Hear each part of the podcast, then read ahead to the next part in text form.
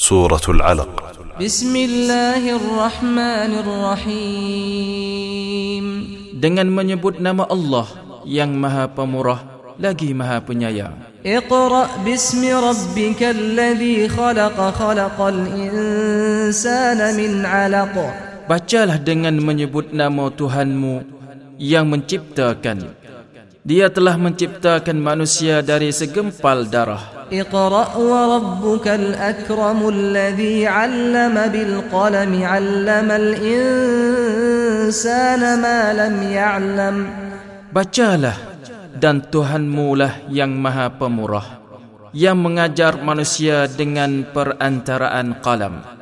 Dia mengajar kepada manusia apa yang tidak diketahuinya. كلا إن الإنسان ليطغى الإنسان Ketahuilah sesungguhnya manusia benar-benar melampaui batas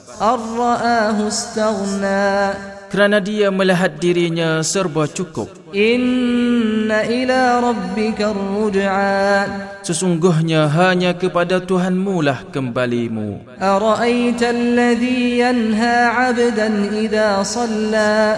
Bagaimana pendapatmu tentang orang yang melarang seorang hamba ketika mengerjakan salat araita in kana 'ala al-huda aw amara bit-taqwa Bagaimana pendapatmu jika orang yang melarang itu berada di atas kebenaran atau dia menyuruh bertakwa kepada Allah? Araita in كذب وتولى ألم يعلم بأن الله يرى Bagaimana pendapatmu jika orang yang melarang itu mendustakan dan berpaling?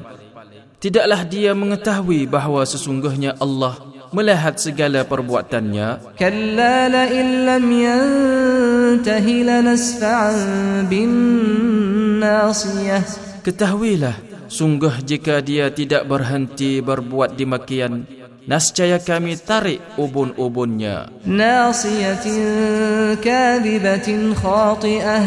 Yaitu ubun-ubun orang yang mendustakan lagi durhaka. Falyad'u nadiyahu sanad'u zabaniyah. Maka biarlah dia memanggil gulungannya untuk menolongnya kelak kami akan memanggil malaikat zabaniyah. Kalla la tuti'hu wasjud waqtarib. Sekali-kali jangan. Janganlah kamu patuh kepadanya. Dan sujudlah dan dekatkanlah dirimu kepada Tuhan.